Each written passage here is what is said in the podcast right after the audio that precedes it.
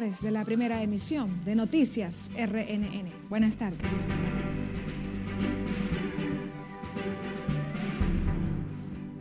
presidente Abinader se reunirá este miércoles con la subsecretaria de Estados de Estados Unidos para tratar la crisis haitiana. En Congreso Nacional, legisladores advierten que el gobierno dominicano no aceptará imposiciones sobre medidas migratorias. Centros de salud reportan incremento en casos de paludismo y tuberculosis. La mayoría de los pacientes son de nacionalidad haitiana. En accidentes de Puerto Plata y la autopista Duarte, cinco personas perdieron la vida, incluidos tres niños y otros cinco resultan heridas. Residentes en Capotillo y Cristo Rey reconocen han disminuido los niveles de inseguridad en estos sectores. Y en casi el 90% está la matrícula de estudiantes luego del receso por la Semana Santa.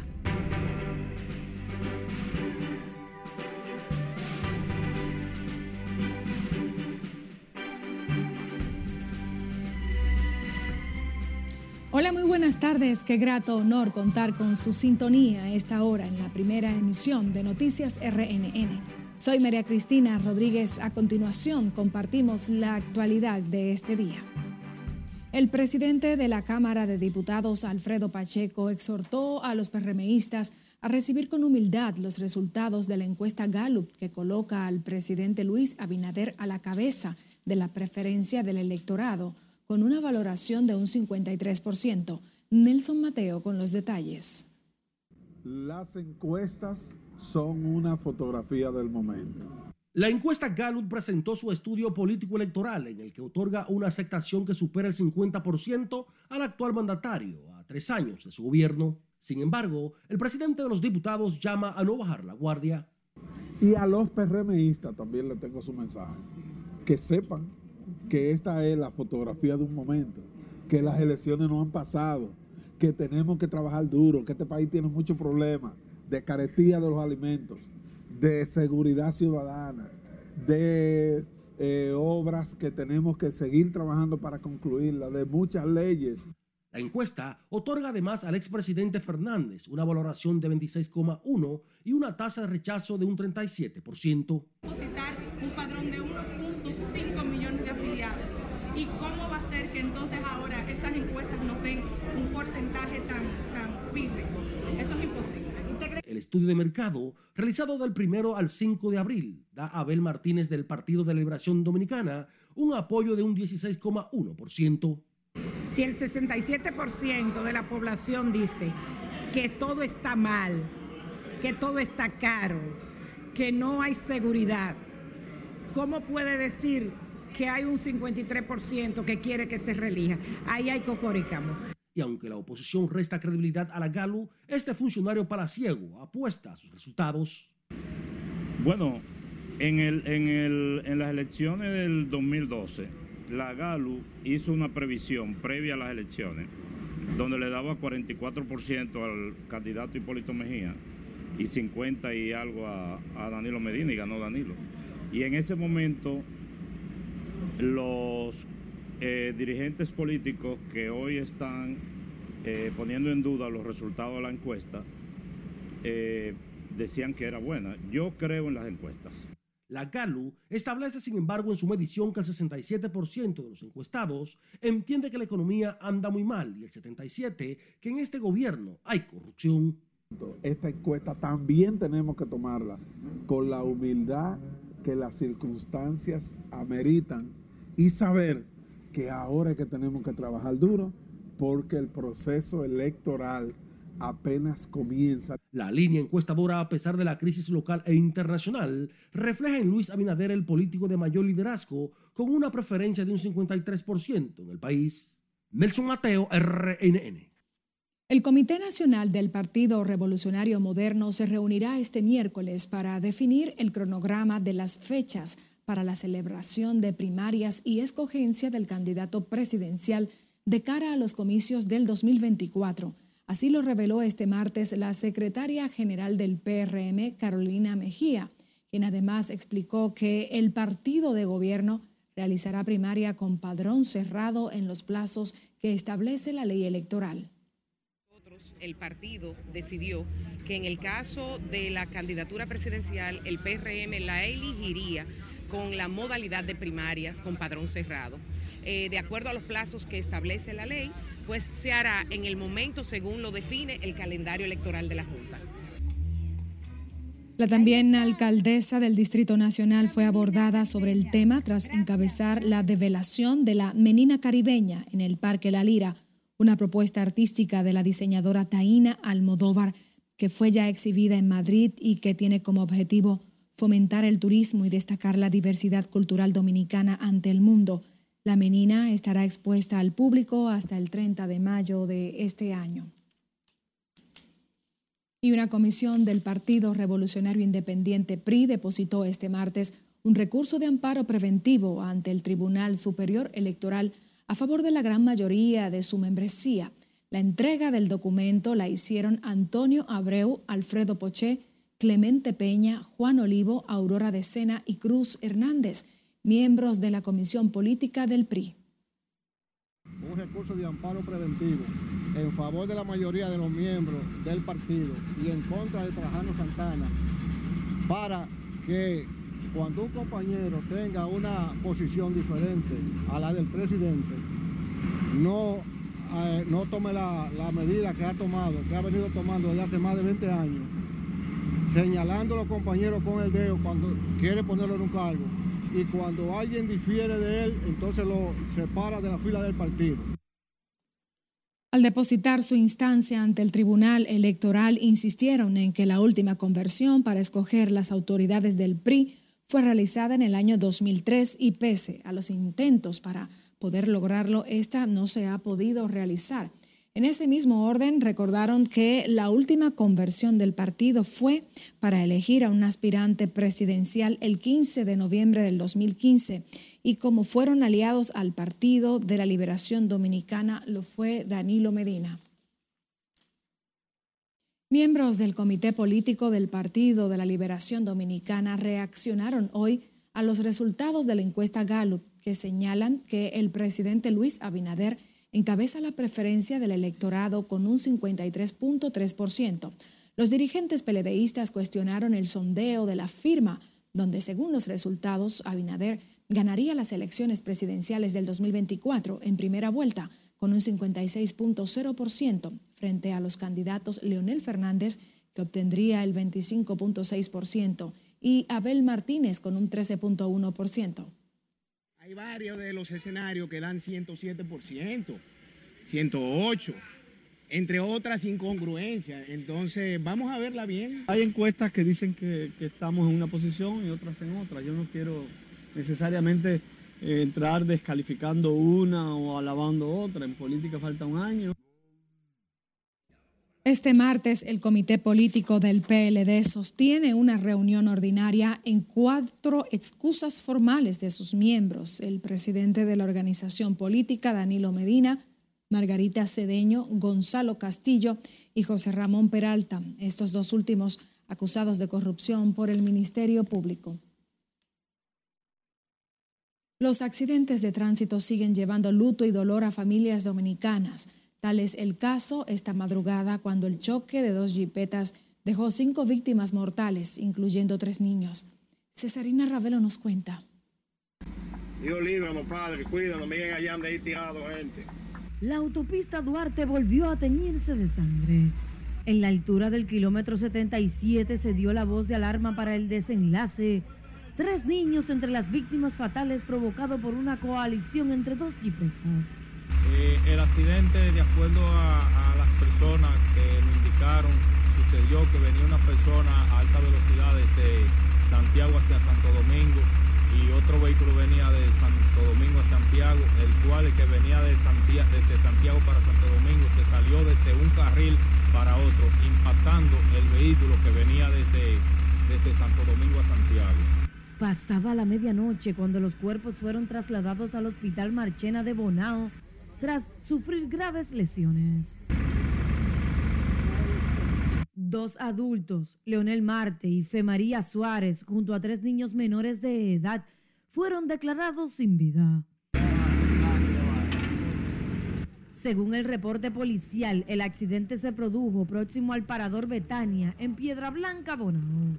Trascendió que uno de los vehículos se trasladaba desde el tramo Santiago-Santo Domingo, perdiendo el control y encontrándose de frente con la jipeta que se trasladaba en dirección Santo Domingo-Santiago.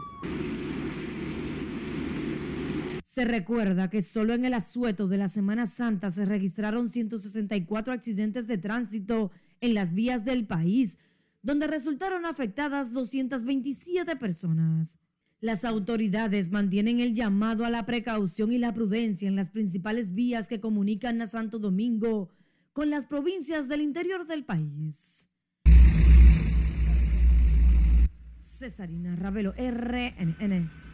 Nos vamos a Puerto Plata, donde cinco personas salvaron sus vidas de milagro al accidentarse el vehículo en el que se transportaban cuando falló los frenos en la carretera San Marcos.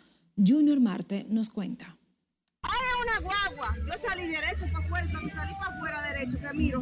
Las cinco víctimas del accidente de tránsito fueron llevadas con heridas al hospital Ricardo Limardo. Emanuel Ortiz, de 26 años, Joan Jiménez, de 30, Daniel Pérez, de 20, José Pérez, de 35 y Ana Rodríguez, de 25, reciben atenciones médicas. Teníamos un escenario de cuatro personas y ya dos habían estaban fuera del vehículo, dos ya estaban atrapados, los tuvimos que maniobrar y trabajar según la información que recibo del despacho a través del sistema 911, de que precisamente había un vehículo que en, el choro había perdido el control y se había deslizado a la parte del río.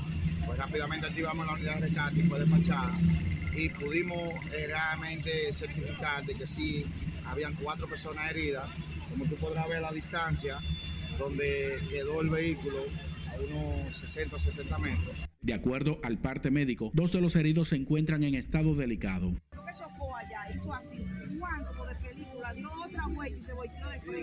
Y cuando viene por ahí por la mitad de la subida bajando, voló como si hubiese una chichigua así volando era que bajaba en el aire.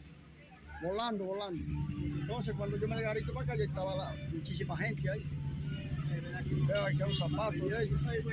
Porque en la mano me se aparece. Varias unidades de ambulancias acudieron al lugar de rescate de los heridos, que son oriundos de la zona de Maizal, de la provincia de Valverde. Eran cuatro. Eran cuatro, una señora y dos varones, y tres varones. Yo, vi.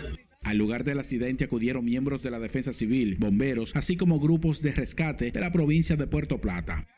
Desde Puerto Plata, Junior Marte, RNN. Las autoridades continúan trabajando de forma acelerada en la construcción de la línea 2C del Metro de Santo Domingo y han dispuesto unos siete frentes de trabajo desde la entrada de los Alcarrizos hasta el kilómetro 9 de la autopista Duarte. Construcción de pilotes y colocación de vigas son parte de los trabajos que avanzan a toda marcha. En cada una de las cinco estaciones del nuevo tramo, los contratistas trabajan de manera independiente. La obra estaría siendo inaugurada a principios del año 2024 y abarca un tramo de 7.3 kilómetros y la construcción de cinco estaciones que formarán parte del sistema de transporte integrado metro teleférico de Santo Domingo. Nos vamos a la pausa, pero al volver expectativas en República Dominicana por visita de subsecretaria de Estados Unidos al país.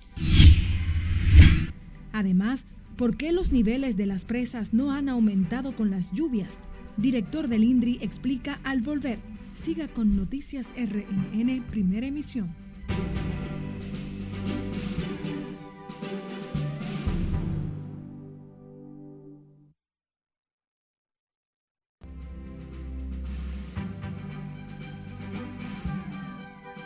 De regreso con más, el presidente de Estados Unidos, Joe Biden, firmó el proyecto de ley que pone fin al estado de emergencia por la pandemia del coronavirus. Cesarina Ravelo con más en el resumen internacional de RNN. La iniciativa fue aprobada por el Senado y la Cámara de Representantes, pese a que los legisladores del Partido Oficialista y la Casa Blanca se oponían a la resolución. La nueva ley dispone el cese inmediatamente a la emergencia sanitaria nacional que inició el 13 de marzo del 2020 cuando Donald Trump era presidente y continuada por el gobierno de Joe Biden. El gobierno del presidente Joe Biden pidió al Tribunal de Apelación con sede en Nueva Orleans que prorrogue la pausa de la orden de un juez de Texas que prohíbe la venta de píldoras abortivas. La medida es en contra del Departamento de Justicia de Estados Unidos, quien apeló el fallo para que las píldoras abortivas no estén disponibles en el país norteamericano. La solicitud al Tribunal de Apelaciones del Quinto Circuito de Estados Unidos se presentó apenas unos días después de que resoluciones judiciales contradictorias sobre la legalidad del medicamento pusieran en duda el acceso al fármaco que ha estado ampliamente disponible durante más de 20 años. La masacre de Kentucky pone al descubierto la inseguridad que se vive en Estados Unidos. Las autoridades situaron en cinco los muertos tras el tiroteo protagonizado por un empleado del banco que la policía identificó como Connor Sturgeon, de 25 años de edad. Tras la masacre de este lunes, ahora son 11.521 las personas fallecidas por armas de fuego en Estados Unidos durante los primeros 100 días que han transcurrido del presente año. La escalofriante estadística de fallecidos por armas de fuego sitúa en 2.880 las muertes al mes y estableciendo en al menos 96 asesinatos por día, lo que pone de manifiesto el estado de pánico que imponen las armas de fuego en Norteamérica. Cerca de un centenar de personas murieron y se desconocen los heridos luego de que la Junta Militar de Myanmar bombardeara el municipio de Kanbalú en la región de Shanghái, según el gobierno en la sombra de la administración derrocada. El atroz ataque mató alrededor de 100 civiles inocentes, incluidos niños y mujeres embarazadas, de acuerdo al gobierno de unidad nacional, tras calificar el hecho como un crimen de guerra. Al menos 10 muertos y 25 heridos tras un accidente de tránsito en la región de Lima, Perú. La tragedia ocurrió cuando el autobús en el que viajaban 50 pasajeros se derrumbó por un barranco en unos 7 metros de altura y cayó al río Rimac, azulado por la provincia peruana de Urachorí, a primeras horas de hoy. Las autoridades confirmaron la cifra de fallecidos y aseguran que profundizan las investigaciones que provocaron el hecho. Médicos residentes se lanzaron a las calles en demanda de un aumento salarial este martes en Reino Unido. La Asociación Médica Británica, sindicato que representa a los profesionales de la salud, reclama un incremento salarial del 35%, argumentando que los trabajadores sufrieron una caída real de sus ingresos del 26% en los últimos 15 años. El Servicio Nacional de Salud indicó que el paro de las decenas de miles de galenos residentes obligará a cancelar entre 250 mil y 350 mil consultas, por lo que advierte sobre el riesgo que la medida implica para los pacientes. En las internacionales, Cesarina Ravelo, RNN. El gobierno dominicano se prepara para la visita al país de la subsecretaria del Departamento de Estado de Estados Unidos, Wendy Sherman, este miércoles, en un encuentro que servirá para abordar la crisis haitiana y fortalecer los lazos entre ambas naciones. Tenemos en directo a Lauri Lamar con todos los detalles desde el Palacio de la Presidencia. Buenas tardes, Lauri.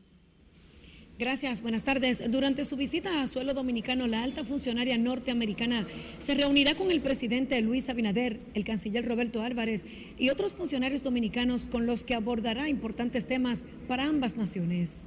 La llegada de Wendy Sherman este miércoles ha generado expectativas entre funcionarios y ciudadanos por la gama de temas que abordará, entre estos la situación de inestabilidad e inseguridad en Haití. En esta oportunidad, el gobierno dominicano tiene eh, toda eh, la posibilidad de plantear eh, soluciones concretas en torno a la crisis y que las propuestas deben ser alrededor de, desarticular las pandas en Haití primero y luego un proceso de estabilización, un plan de desarrollo en Haití. La ola de violencia y la crisis humanitaria en la vecina nación es un tema de gran preocupación para el gobierno dominicano y el presidente Abinader, quien en más de una ocasión ha pedido la intervención de la comunidad internacional para auxiliar a Haití. Nosotros desde la MENAMIR valoramos esa propuesta de, de conversar en torno a la crisis, porque es la primera vez que nosotros hemos visto que tanto el gobierno de Estados Unidos, Canadá,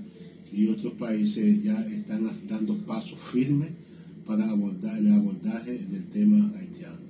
La subsecretaria también se reunirá con miembros de la sociedad civil dominicana, incluidos egresados de los programas de becas y liderazgo del gobierno de los Estados Unidos. El viaje oficial de Sherman, además de República Dominicana, incluye a Nueva Orleans, Luisiana y Buenos Aires en Argentina.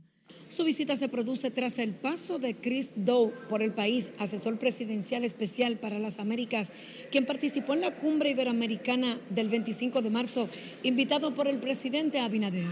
De mi parte es todo retorno al estudio. Muchísimas gracias, Laura y Lamar, en directo. Y senadores y diputados en el Congreso esperan que la visita a República Dominicana de la subsecretaria de Estado de Estados Unidos no sea para tratar de imponer la voluntad del el imperio en materia migratoria. Sin embargo, el consultor jurídico del Poder Ejecutivo dejó claro que el presidente Luis Abinader no acepta imposiciones de nadie. Nelson Mateo con los detalles. A, meterle un arigón a uno, como que, que uno tiene que hacer lo que yo diga, ellos se equivocaron en el Congreso Nacional abordaron con grandes expectativas la reunión que este miércoles sostendrá con el presidente Abinader Wendy Sherman del Departamento de Estado para tratar el tema haitiano. ¿Qué buscan ellos con entremeterse en los problemas de nuestro país? Yo creo que no deben entremeterse. El país nuestro no puede aceptar que ningún otro país venga a influenciar con temas haitianos. Nosotros no queremos los haitianos aquí. Es que no lo queremos. No lo queremos porque es que no somos lo mismo, no es la misma costumbre. Y además, Haití que se maneje como Haití y República Dominicana como Dominicana. El senador advierte en esa visita un marcado interés norteamericano por imponer su voluntad en defensa de la migración haitiana. Sin embargo, la expresidenta de la Cámara de Diputados, Lila Burquerque, apuesta a la firmeza del mandatario dominicano. Pero ellos van a encontrar un presidente que los ha enfrentado a ellos mismos en todos los escenarios y a un pueblo dominicano dispuesto a enfrentarlo también. Aquí no hay manera de que al pueblo dominicano nadie le vaya a poner condiciones para que nosotros aceptemos lo que ellos quieran. El exdirector de la Policía General retirado Alejandro Dipré asegura que el encuentro con la funcionaria estadounidense es parte de los frutos de la pasada cumbre de jefes de Estado celebrada en el país. Nunca, esa parte, esa cúpula haitiana nunca había sido tocada. Ahora es la primera vez que ha sido tocada la cúpula haitiana y yo entiendo que parte de eso, de esa cúpula, de esa mafia haitiana que opera las bandas, porque las bandas no operan solas, las bandas operan en Haití bajo la sombra, bajo la sombrilla de la mafia haitiana. Entonces, en base a eso, yo entiendo que se irá a trabajar y en base a esas decisiones que se tomaron en esa cumbre que se hizo en el este. El consultor jurídico del Poder Ejecutivo Antoliano Peralta ve la visita de la funcionaria estadounidense como parte de la fortaleza de las relaciones entre ambos gobiernos. Yo pienso que los Estados Unidos es un país tradicionalmente amigo y relacionado con la República Dominicana como lo son otros y que los países no pueden vivir de manera individual en el mundo, tienen, que, tienen que mantener una interrelación. El presidente Abinader no es un hombre de que nadie le imponga nada. Pero el funcionario palaciego duda que a pesar de las buenas relaciones, el mandatario acepte imposición sobre el tratamiento a los haitianos y las deportaciones. Nelson Mateo, RNN. Cambiamos de tema. Residentes en Capotillo y Cristo Rey reconocen que los niveles de delincuencia han disminuido en esos sectores capitalinos en los últimos meses y piden al gobierno redoblar el patrullaje policial para garantizar la paz social y la seguridad ciudadana de las familias. Scarlett Guichardo nos cuenta más en directo. Muy buenas tardes, Scarlett, para ti. Gracias, buenas tardes. De acuerdo con los comunitarios de estos sectores, los índices de violencia y criminalidad en Cristo Rey y Capotillo han disminuido considerablemente en estos barrios de la capital. Bueno, ahora mismo está un poquito más controlada. En meses atrás, o en años atrás estaba peor, muy fuerte, pero ahora está un poquito controlada. Estas familias reconocen una mejoría en las acciones para bajar los niveles de delincuencia y abogan por otros mecanismos para reforzar las acciones orientadas a proteger a la ciudadanía.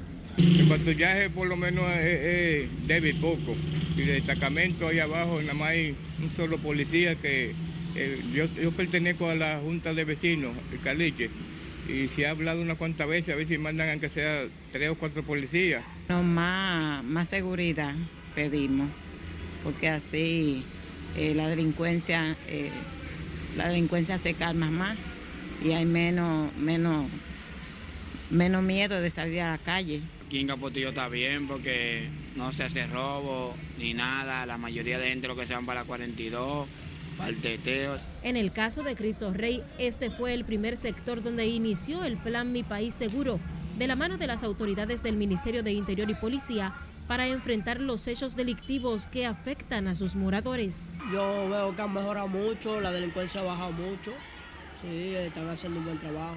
¿A qué se debe eso? Bueno, tal vez el plan que, que se han dispuesto los jefes de arriba Claro, porque ¿qué le puedo decir? Yo creo que están haciendo un buen trabajo, que se están moviendo bien, hay más patrullaje que antes. Por aquí está controlado eso, porque por aquí se ven poco delincuentes.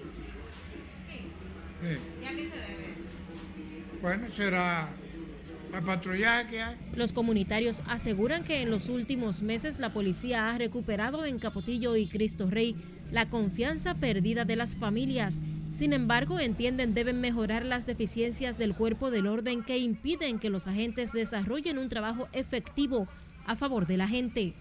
En más de una ocasión, el director de la Policía Nacional ha afirmado que trabaja para que la población se sienta tranquila y en calma y reducir las muertes a causa de la delincuencia.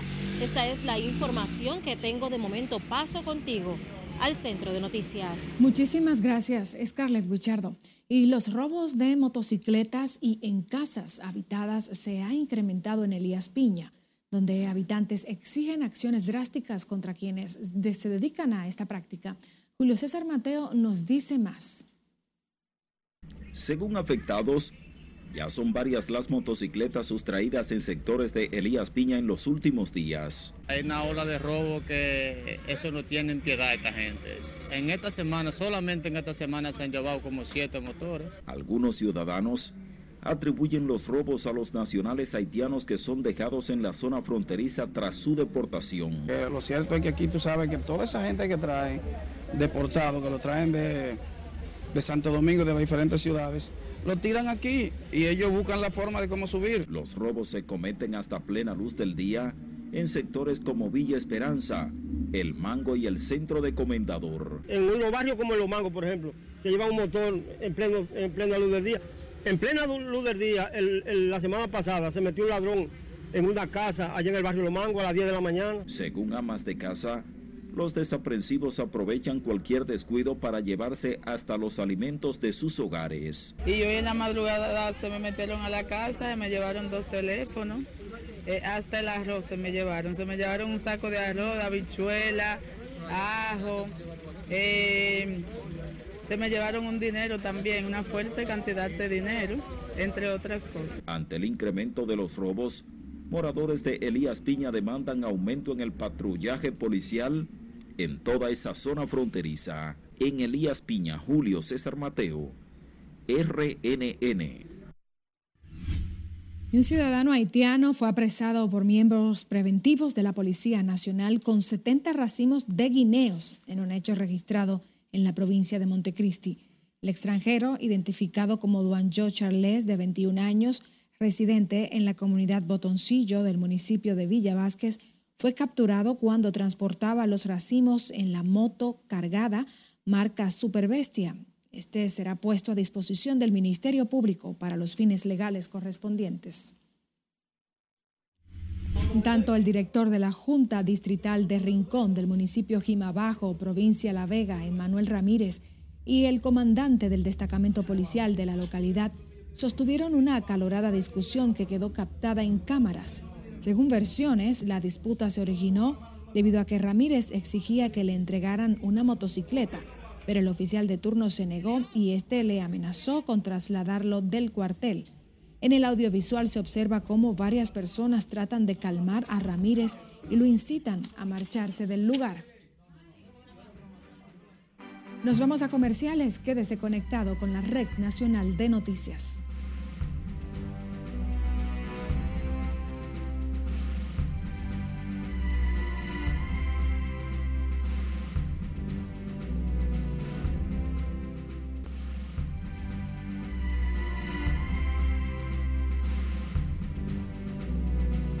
Muy buenas. Iniciamos la entrega deportiva haciendo un resumen de las mejores actuaciones de los jugadores dominicanos en las grandes ligas. Este lunes comenzamos con la actuación de Framber Valdez con los Astros de Houston. Ganó su primer partido, aunque le dieron un cuadrangular y un doblete el dominicano Carlos Santana y luego Castro le dio sencillo remolcador, pero ganó Framber, siete entradas, tres hits, dos carreras limpias, dos bases, dos ponches, 107 picheos. Por otro lado, Hansel Alberto pegó cuadrangular, remolcó tres de las cuatro carreras, decidió el juego.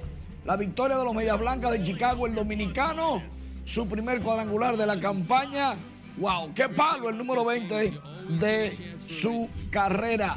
Por otro lado, Emmanuel Clase de los Guardianes de Cleveland logró su tercer rescate de la campaña Cleveland tiene siete victorias, tres de ellas son rescates del dominicano que fue el líder en la temporada pasada de salvados. Aplauso para Emanuel Clase que ponchó dos de los tres bateadores que enfrentó. Mientras tanto, O'Neill Cruz luego de su aparatoso accidente en el plato y su lesión en el tobillo izquierdo ya salió bien de cirugía. Estará fuera al menos cuatro meses y después de ahí lo evaluarán para ver cómo anda esa lesión. Es posible que incluso no vuelva a jugar esta temporada. Hay que ver cómo se recupera O'Neill. Primero, tienen esos huesos que solidificarse. Ay, mamá. Comienza el mini play-in de la NBA, 7 y media. Miami contra Atlanta en Miami, en el Keshiat Center. A las 11 y 10 en el Crypto.com Arena en Los Ángeles. Minnesota visita a los Lakers. El que gane cruza como número 7. El que pierda tiene otra opción para lograr avanzar en los playoffs. Recuerden que este martes y miércoles son los juegos de mini play-in. El día 14 se decide todo.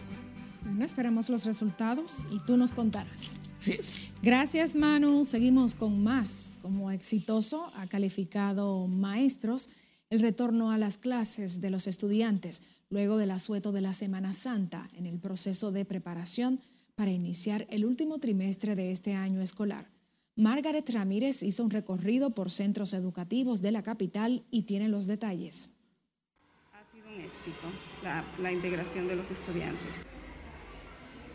En los centros educativos del Distrito Nacional, la población estudiantil acogió el llamado del Ministerio de Educación para el retorno a tiempo a las aulas. En escuelas como la República de Brasil, la Chile y la Estados Unidos, la ocupación estudiantil superó entre el 80 y el 90% de su matrícula. Bueno, se comportaron bien. Ayer vinieron el 35% de los alumnos y hoy vinieron más del 80%. Está la escuela bien llena de niños y estamos todo el personal aquí y pidiéndole a los padres que terminen de mandar los niños porque la clase casi se están cerrando y no se puede perder más docencia. Bueno, ha sido buena la asistencia. Eh, esta es la primera semana, como tú lo dices. Eh, hasta el momento tenemos 388, ayer la población era de 180, entonces ha subido y cada vez los estudiantes se irán integrando. O sea, los profesores antes de irse de Semana Santa dejaron asignaciones y obviamente los estudiantes tendrán que venir esta semana para poder cumplirlas. Para este segundo ciclo del año escolar 2023, los estudiantes estarán trabajando en la continuidad del calendario con miras al último trimestre del año escolar. Hicimos reuniones con el equipo de gestión para organizar las actividades previas porque tenemos que hacer un trabajo con las familias para que ellos vayan preparándose, porque lo estamos esperando. También hicimos asignaciones de actividades para el retorno de los estudiantes con asignación de, asignación de puntuación a fin de que ellos se comprometan y se eh, esfuercen por integrarse. En el sistema hay más de 2.627.000 estudiantes en el sector público, privado y semioficial. Los maestros esperan que conforme avancen los días se complete la matrícula estudiantil. Margaret Ramírez, RNN. Los centros de salud reportan un incremento de pacientes mayormente de nacionalidad haitiana con paludismo y tuberculosis, enfermedades que República Dominicana tiene bajo control. Siledis Aquino está en directo y nos cuenta más. Buenas tardes, en efecto, según el reporte que tienen los centros sanitarios, la mayoría de los afectados por tuberculosis y paludismo proceden del este del país. Últimamente, con migración que hemos tenido, ha habido nuevos casos y han, resurgido. El doctor Rafael Mina, presidente de la Asociación Nacional de Clínicas Privadas, explicó que los pacientes con estas enfermedades son atendidos en los centros públicos y privados. Y el asunto del paludismo eh, no se ha eliminado totalmente en el país porque tenemos un foco permanente del asunto de, de los extranjeros. El paludismo es una enfermedad potencialmente mortal transmitida a los humanos por algunos tipos de mosquitos mientras la tuberculosis es una bacteria infecciosa potencialmente grave que afecta principalmente a los pulmones. Es producido por un mosquito, por la picadura de mosquito, que se llama anopheles y puede dar fiebre. Eh, y la gente se puede tornar amarillo y, y como consecuencia de eso se enferman mucha gente porque el, mosquito transmite la enfermedad a pecarle a otra gente. Las clínicas y hospitales también observan un aumento de pacientes con vómitos, diarrea y otras afecciones que pudieran estar relacionadas a los alimentos consumidos durante la Semana Santa. Eh, hay vómitos, diarrea y mucha fiebre. Ya que mezclar muchos alimentos muchas veces dan un malestar gástrico, eh, ocurre mucha gastritis, úlcera gástrica, la recomendación de los especialistas a las personas que presenten cambio en su estado de salud es acudir al médico para evitar complicaciones. Por el momento son los detalles que les tengo. Ahora retorno con ustedes al CP Noticias. Muchísimas gracias, Iledis, por informarnos. El director del Instituto Nacional de Recursos Hidráulicos informó que las últimas lluvias han beneficiado al sector agrícola y ganadero, aunque no han tenido impacto importante en los niveles de las presas del país con excepción del embalse de Rincón en La Vega. Juan Francisco Herrera con los detalles. Hemos tenido lluvias eh, ligeras, ¿verdad?, en todo el país. Para el director del INDRI, Olmedo Cava, las últimas lluvias han caído como un aliciente en el país en estos momentos de sequía. Estas precipitaciones fueron favorables para el abastecimiento de agua potable, el sector agrícola y la ganadería. Eh, es que los niveles se mantienen prácticamente eh, lo mismo que hemos tenido en los últimos días. Eh, hemos estado ligeramente, porque como estamos despachando menos, pero no, no es nada significativo y eso es algo muy, diríamos, a excepción de la presa de Rincón, que nosotros la cerramos, porque con las lluvias...